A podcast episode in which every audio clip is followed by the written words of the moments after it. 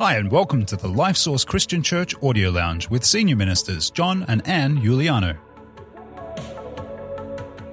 Have you ever wondered about how to better connect with God? Well, that's exactly what we're going to help you with in this week's show, where you'll learn how to more fully love God, grow spiritually, and help others. You may be seated. If you have your Bibles, would you open to Proverbs 24, verse 3. Proverbs 24 and verse 3. My message this morning is entitled Building an Awesome House and Making It an Awesome Home. This is what it says in Proverbs 24, verse 3. Through wisdom, a house is built, but by understanding, it's established. By knowledge, the rooms are filled with all pleasant and precious riches. Wow, it's one thing to build a house, it's another thing to make a home. It was February 1999 that uh, Anne and I took possession of the home that God gave us. When, uh, when we arrived here in uh, 1996, it seemed like an impossibility for us to own our own house. And uh, when we looked at the possibilities of getting a house, it was like it was so far removed that it was way, way, way out of our reach. And God basically just gave us a word. And the word was, John, and you concentrate on building my house, and I'll build your house.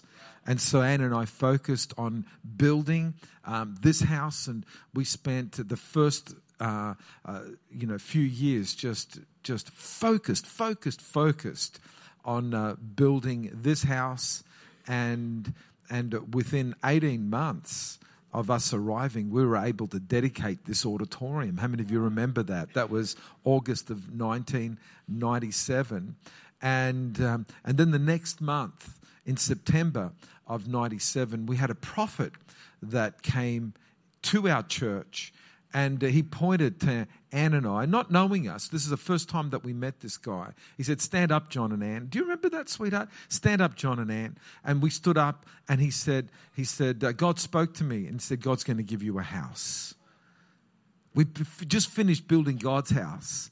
And this prophet came without knowing anything, without knowing it. He says, Stand up, John and Anne. God's going to give you a house. And then he described this house. And he says, I see it's a house on a hill overlooking a valley of trees. It's a two story house and, and it's much bigger than you would have ever designed for yourself. But God's going to give it to you because you're going to be entertaining many people of influence that will come to this church. And it was just so clear. And we looked at each other and we thought, not in our wildest dreams could we even contemplate a house on the North Shore on a hill overlooking a valley of trees? But within, within a few months of him saying that, that was, he said that in September of 1997.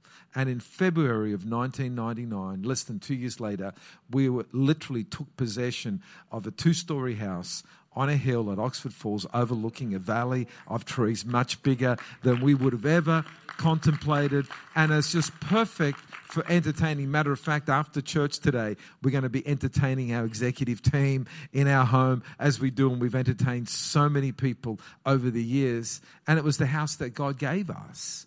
But you know what? The responsibility then was for us is to take this house that God gave us and make it a home.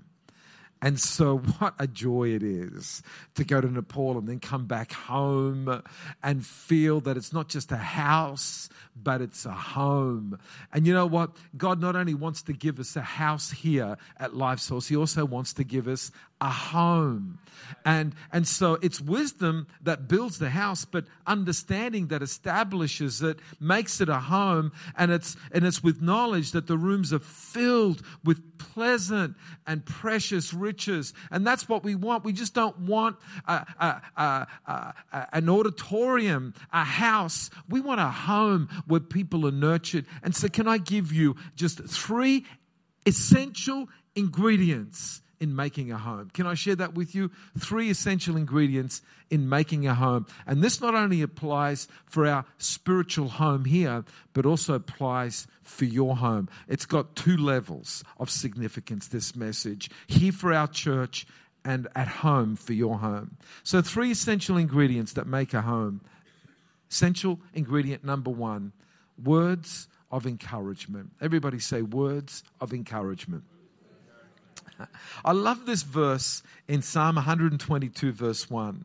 It says, I was glad when they said to me, Let us go into the house of the Lord. Psalm 122, verse 1. I was glad when they said to me, Let us go into the house of the Lord.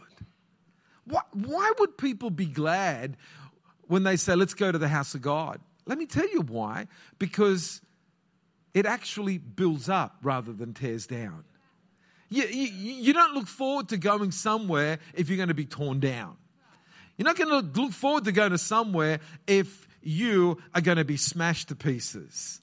You only look forward to going to somewhere where you know you're going to be built up. And you know what? My dream for our home here is people leave better than the way they came. People received blessing like they never had before. Do you know when I walked into the auditorium this morning, someone came up to me and said, John, let me tell you a testimony. I said, Tell me the testimony. He said, Since I've been coming here, God has blessed my business, blessed my business. And I can honestly say to you that right now, my business has grown tenfold. Oh, come on, if you're going to clap, that's a good, it's a good time to clap.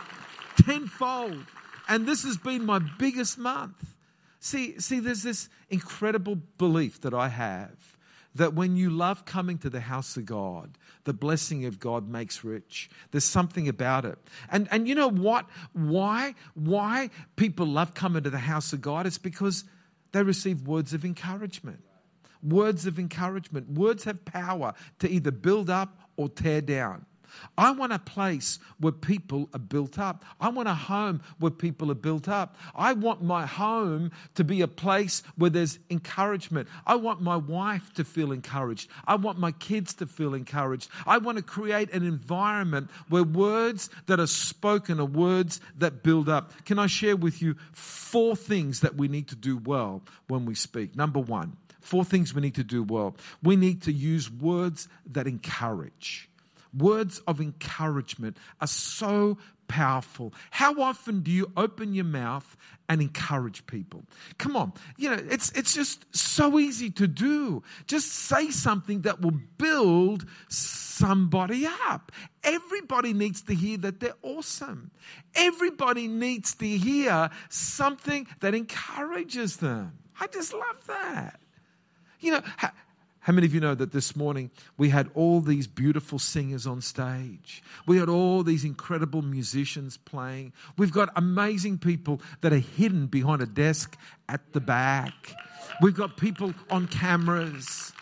We've got hosts shaking hands and helping you at the cup. How many of you know all they need is just, you are doing a great job. That was awesome. I just love the way you did that. You know, we had Rachel MC. What a great job she did. How awesome is Rachel? I just, and, and Adrian, you know what? Every single day, I just say how awesome it is that God has sent us, Pastor Adrian and Rachel Dunwell. Huh? They have done so well so far. Huh? How awesome is that? Words of encouragement. Here's another one compliments. Acknowledge something good. So encouragement and compliments are connected, but just don't give compliments that have got no foundation. It's an important thing that you compliment somebody and say something nice about them. Look for something nice to say. You want to be, if you want to be popular, just look to compliment people. Look to say something nice. It's an amazing thing how attractive you become. And here's a hint for all of you single men out there or all you husbands out there, make sure that on a daily basis you compliment. Say something nice. If your wife gets a haircut, make sure you compliment her on the haircut. Let me tell you, you win so many brownie points. Here's another thing that we need to do well that we often don't do well. We, we, we, you know, I think we get, you know, pretty good on encouragement and compliment, but here's something that we really need to work on, and that's apologizing.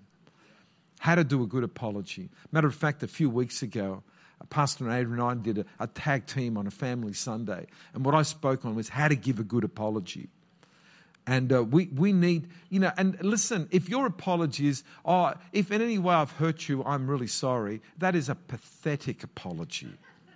That does not that does not amount to an apology. If any way you have been offended by what I've said, I'm sorry. In other words, it's your fault for being offended, and I'm sorry that you got offended. It's not taking responsibility for making the offense. See, a good apology takes responsibility. A good apology includes, do you know what? I'm so sorry about what happened that if I could go back in time and change what happened, I would do so. And if there's anything that I can do to make it better, I'm willing to do it. Whatever it costs, whatever it takes to turn this thing around, I'm willing to do it. That is the basis of a good apology. Okay. And you know what? It brings healing. Matter of fact, the person who benefits the most is the one who makes the apology because you get to fix things. And how beautiful it is to fix things. And here's another thing that we need to do well is prophesy. Prophesy. Come on, be a prophetic people. People need for you to become prophetic. And what's all that about? That's about speaking into someone's life about having a great future. People need to look forward to a hope and a future.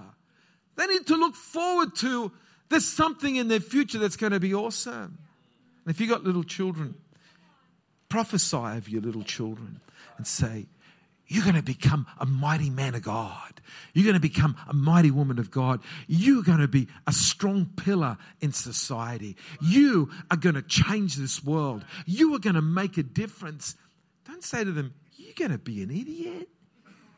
You're going to be totally useless in this world. What is that? That's devil, demonic prophecy. Godly prophecy is a prophecy that gives hope and a future. So, what are you speaking into people's lives? Are you making them giants or are you just squashing them down? I want to prophesy into the people around me that they've got an incredible future. I want to prophesy to the people around me that God's going to make them giants, that God's going to make them pillars, that God's going to make them awesome. I look at I look at young people like Maya on the front row. How many of you want me to prophesy over Maya? Ah? Huh? I've been prophesying over Maya since you were born. Huh? Matter of fact, when you were in your mother's womb, I was prophesying over you. And I prophesied over Maggie. Where are you, Mags? She's on the camera. I prophesied that you were going to have such a beautiful, beautiful baby. And look, that beautiful baby has become such a beautiful young lady with such a beautiful spirit. God's anointed you to accomplish great things, Maya. You've been, when you were being formed in your mother's womb, God was putting amazing gifts into you.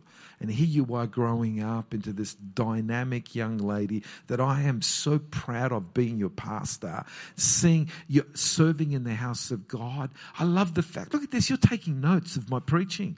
How about that? I love that. Four things we all need to do well when we speak. Number one, we need to speak encouragement. Number two, we need to give genuine compliments. Number three, we need to apologize well. Number four, we need to prophesy. I love that. Come on, give Maya. She's got the makings of a, of being an apostolic ministry. I'm telling you right now, apostolic. I love that. Prophesy into your life, apostolic ministry. Number two, I talked about three essential ingredients in making a home words of encouragement. Come on, if you're not speaking words of encouragement, you're not fulfilling your potential in building a great home. Huh? Be at the top of your game. Make sure that when I'm finished this sermon, it doesn't become just notes in your book, but it becomes actions in your heart. Number two, acts of service. acts of service. Psalm 84, verse 10 says, I would rather be a doorkeeper. I'd rather serve at the door in the house of my God than dwell in the tents of riches of wickedness. He's, he's David already prophesying, I want to serve in God's house.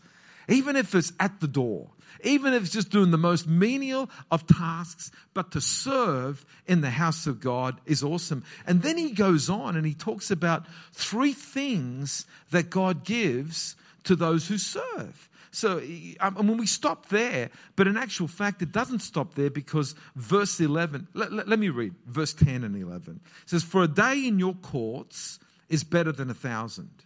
I would rather be a doorkeeper in the house of my God than dwell in the tents of riches, of wickedness. Verse 11 says, For the Lord God is a sun and shield. The Lord will give grace and glory. No good thing will he withhold from those who walk uprightly.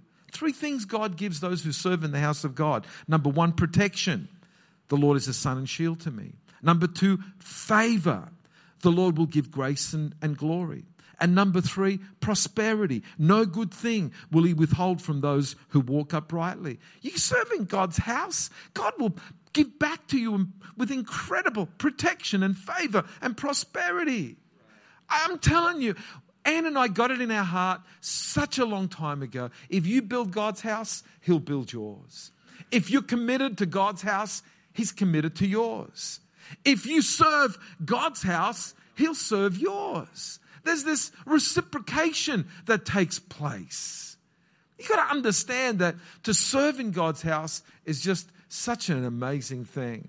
And, and I'm telling you, the strength of a church is not found in how many people attend, but in how many people contribute. It's how many people serve. That's the strength of a house. And when I look at all the people that serve in this house, it makes me so proud. Uh, I, I look, you know, when I was in Nepal, I said to them, okay, guys, talk to me about the percentage of people that come to your church and, and how many of them serve in the house. And they all looked at me and said, maybe 5%. So I said, What you're saying to me, 95% of people just come to be served. Feed me, give me. It's all about me, all about, yep. And I said, Wow, that makes it very tiring for you. I said, in our church, we have about a thousand people, and we have 45% of our church who serve. About 450 people in our church who contribute. And that's the strength of our church. That's why we're able to do what we're able to do. That's why we're able to feed so many people on, on Thursdays. We have over 80 people that just serve in food care. That's why we're able to look at incredible ministry in children's ministry. We have over 100 people that serve in our kids' ministry. That's why we can do creative things because we've got about about 80 people that serve in the creative team. We've got, that's the strength of our church. And then even, even you know, the, the, uh, those that are not necessarily in a particular ministry still contribute in their giving and in their finances. And that's what makes a church strong. It's an amazing thing, acts of service. And the third thing that makes church strong. Can I just say, just, just let, let, let me talk about acts of service in your home.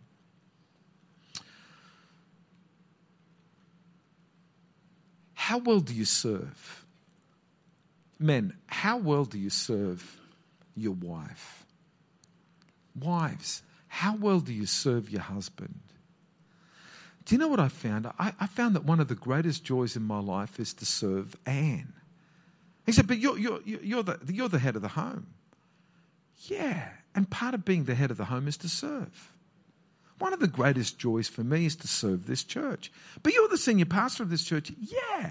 And the responsibility is for me to serve. Where do you get that? Well, Jesus gave the illustration. I did not come to be served, but to serve and give your life and give his life a ransom to many.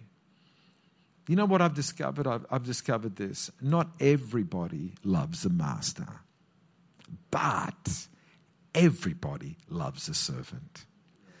You want to be loved? Be a servant. And I find this the more I serve Anne, it gets reciprocated the more she serves me. Not because I demand it, but because there's something within her heart that wants to reciprocate. That's, that's creating an atmosphere of love. This is so powerful. Now, you're going to have immature kids. That's part of the process that, you know, you, you have to serve them and you have to serve them. But what a joy it is when a child grows up and says, you know what? What can I do to help you, Dad? And all of a sudden, they get the revelation of service. And it's like, let me get over this heart attack. say, what? What can I do to help you, Dad? Did you say, What can you do to help me? Oh, thank you, Jesus. It's a breakthrough, it's a miracle. And all of a sudden, you become proud because they've gone into maturity now. They're not babies anymore because a baby is all about serve me, serve me, serve me. Maturity is how can I help? How can I contribute? You want to be a baby in this house? We'll, we'll help you. But listen, if you've been in this house 20 years and we're still changing your nappy, now we are no longer joyous for you. We're pretty sad. Why is that? Because you don't want to be changing nappies on 20 year olds. You're happy to do it? Oh, did I tell you I'm having a granddaughter in a couple of weeks' time? did I tell you?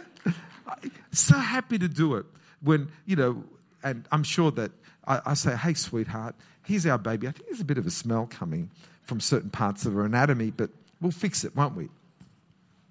And, uh, and she'll say, Of course we will. We're happy to serve. But you know, if that baby is 20 years old and we're still doing that, there's something wrong, and we're no longer, we're, there's sadness because you want everyone to grow to a place of service. Service is so beautiful. Let me tell you the third thing in a home that makes it beautiful. Not only words of encouragement, not only acts of service, but meaningful gifts. Meaningful gifts. Meaningful gifts. Luke 6:38 says, Give and it will be given to you. But I love this. You, you give to God, He'll give back to you. But you know what? It doesn't stop there. You know, if it, it would have been enough if it was give to God, He'll give back to you. It would be it would be enough. Don't you think it would be enough if you give to God, He'll give back to you? But Luke six thirty eight doesn't stop there. It says, but when He gives back to you, and you can come up, musicians, when He gives back to you, He gives back good measure, pressed down, shaken together, running over how many of you remember the Sunday school song, Running Over, Running Over, My cup's full and running over?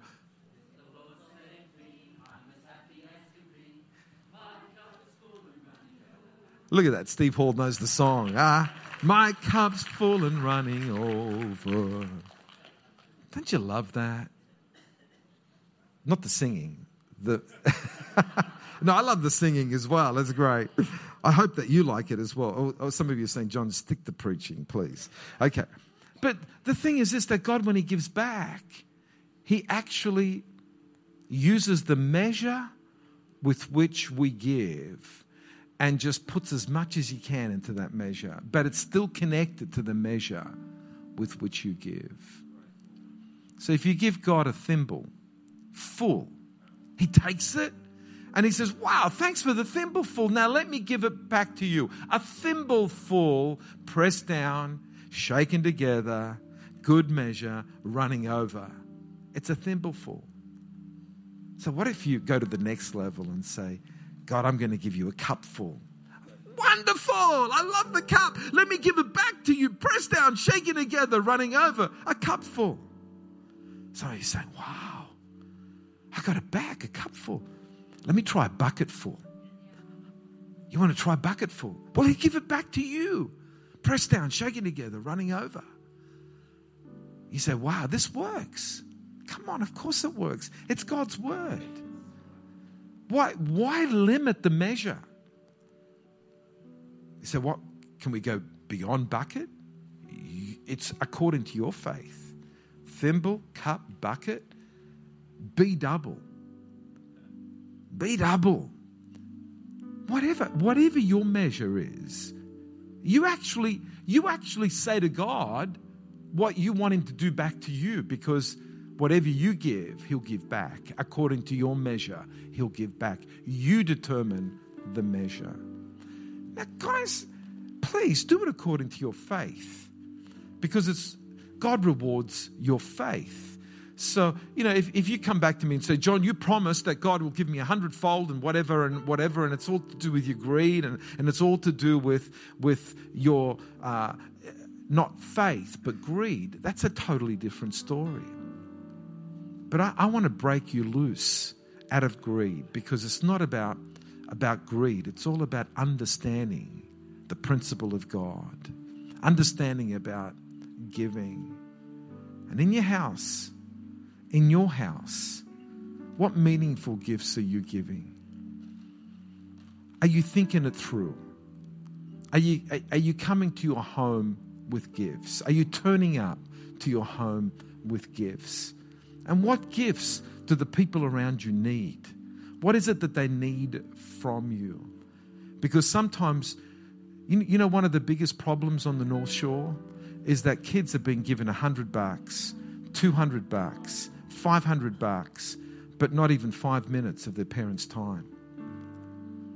They're given money, but not words of affirmation or time or the touch that they desperately need. So, if you're going to give gifts, make sure that it's a gift that's connected to the need because that's when it's really, really appreciated where you, when you're scratching where they're itching. Meaningful gifts are so powerful. Let me finish today. So much more to say, but you know what? We've got next week and the week after and next month and the month after and next year and the year after. You know, I'm getting older, but I'm staying younger. Huh? Uh, full of energy. I'm strong by the Spirit of the Lord. Uh, don't believe in jet lag. Full of the Spirit of God. Can travel and come back full of energy. Isn't that right, sweetheart? Are you amazed or what? It's God's help. It's God's help. Let me finish by saying this that God has done his best to build a great house and a great home. So if you stop and listen, you'll always hear a word of encouragement from God. Service, oh my God, he did not come to be served, but to serve and to give his life a ransom for many. Meaning for gifts, for God so loved the world that he gave his only begotten Son.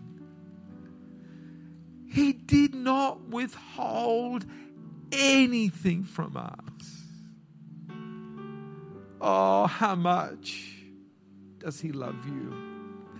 How much does he love me? Oh, this morning I want to say to you that the heart of God is not pointing the finger of condemnation towards you, but has opened up his arms and holding out his hands and he's saying, Come to me. Every single one of you that have been beaten up, every single one of you that have been disappointed, every single one of you that have been discouraged, every single one of you carrying guilt and shame, and I will fix you. I'll put together the broken pieces.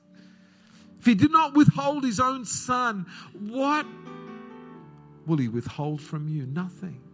He wants to give to you an abundance, an abundance of mercy. And today, the arms of God are outstretched towards you. And he's saying, Come, let me fix you. Let me heal you. Let me speak to you words of encouragement. And I just feel in my spirit that some of you are just sitting there and you're saying, God, I just need for you to speak to me words of encouragement. And He wants to say to you this morning that He can see the pain that you're carrying, He can see the isolation that you feel, the loneliness that you feel. He wants to come and embrace you and say to you, I will never leave you. I will never forsake you. I know the tears that you've shared.